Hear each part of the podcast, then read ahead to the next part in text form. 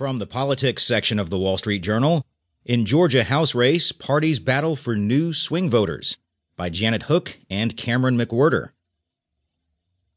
This Tuesday's U S House special election in Georgia has turned into a defining clash between the two political parties, with both sides targeting a new cadre of potential swing voters, Republicans uneasy with the rise of President Donald Trump.